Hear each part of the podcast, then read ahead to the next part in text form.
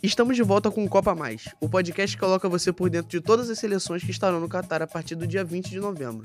Eu sou o Thiago Vivas. E eu sou o Heitor Leite. E o episódio de hoje é mais do que especial.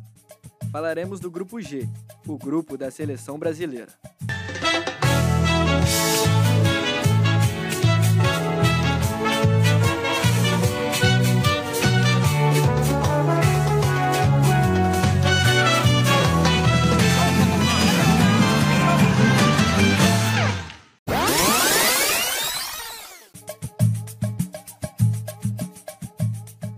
Portal de jornalismo da SPM Rio apresenta Copa a Mais.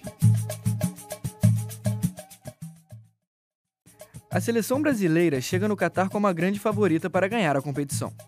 Em primeiro lugar no ranking da FIFA, o Brasil tem um elenco muito forte, com jogadores de todas as posições em times de ponta do futebol mundial. A grande esperança da equipe está nos pés de Neymar. Porém, essa responsabilidade não é tão grande como a que ele carregava nas duas últimas Copas. O camisa 10 agora tem a companhia de Vinícius Júnior, Rafinha e Paquetá na parte ofensiva do time. E não é só de ataque que a equipe se destaca. Na defesa, o Brasil conta com nomes como Alisson, goleiro do Liverpool, Marquinhos, zagueiro do PSG e Thiago Silva, zagueiro do Chelsea. A seleção nunca ficou fora de um Mundial, participando de todas as edições e sendo o maior campeão, com cinco títulos. Conversamos com PC Vasconcelos, comentarista do Sport TV, para saber um pouco melhor do que esperar do Brasil no Catar. O Brasil desembarca nessa Copa do Mundo no Catar com treinado por um técnico muito melhor do que era em 2018. Pela primeira vez, o Brasil tem um técnico há seis anos, isso é inédito na história da seleção brasileira. E vai disputar essa Copa do Mundo com amplas condições de chegar às finais. O Tite é um técnico mais experiente. Neymar está a caminho de sua terceira Copa do Mundo. E se nós fizermos um recorte, veremos que na primeira a pressão, a sobrecarga e a quase e o quase alijamento do futebol sofrer aquela entrada desleal do Zúñiga, ele não pode ser avaliado. Na segunda, jogou a Copa no sacrifício. Encontrou um caminho para tentar justificar faltas sofridas que não foram dos melhores. Porque muitas vezes, embora tenha apanhado, a amplificação da queda das caretas o colocaram num lugar é, desconfortável. Essa é a Copa da Maturidade do Neymar. E isso é importante de observar. Maturidade. Temos um técnico maduro, melhor do que em 2018.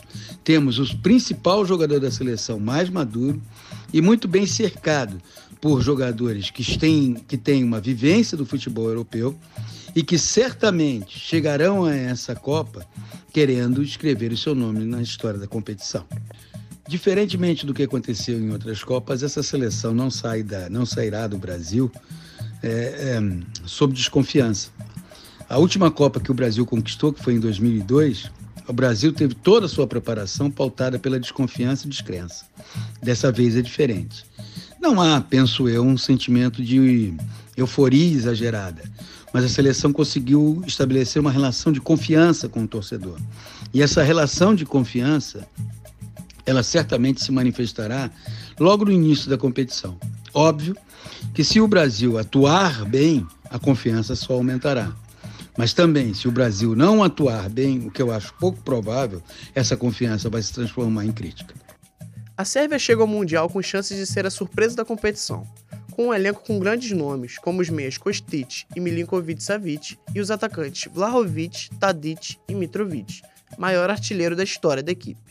Os sérvios devem ser a maior pedra no sapato do Brasil nessa primeira fase. Essa será a terceira edição que a seleção participará como um país independente. Nas duas últimas atuações, em 2010 e 2018, o time não conseguiu passar da fase de grupos. Porém, como Iugoslávia, a equipe terminou em quarto lugar em duas oportunidades, em 1930 e 1962. A Suíça também vem forte. Com sua melhor geração na história, a seleção promete entregar dificuldade para todos que a enfrentarem. A escalada de qualidade do time é facilmente vista na última competição que disputou, quando na Eurocopa de 2021 eliminou a toda poderosa França. Seu goleiro estrela, Ian Sommer, vem se recuperando de uma lesão no tornozelo e acendeu o alerta de incerteza no seu desempenho. Essa nova geração busca melhorar o sexto lugar, sua melhor campanha que aconteceu há 72 anos. Em 2006, impressionou o mundo sendo eliminada nas oitavas de final sem levar um único gol.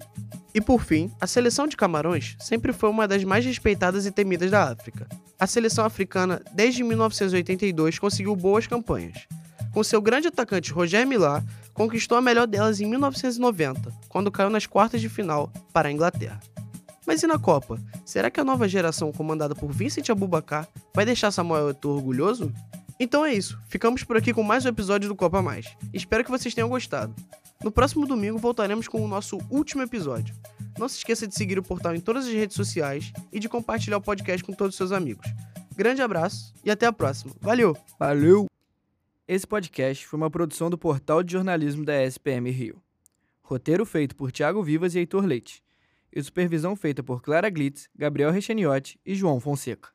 Agradecemos também a participação do jornalista Paulo César Vasconcelos, em nome de toda a equipe.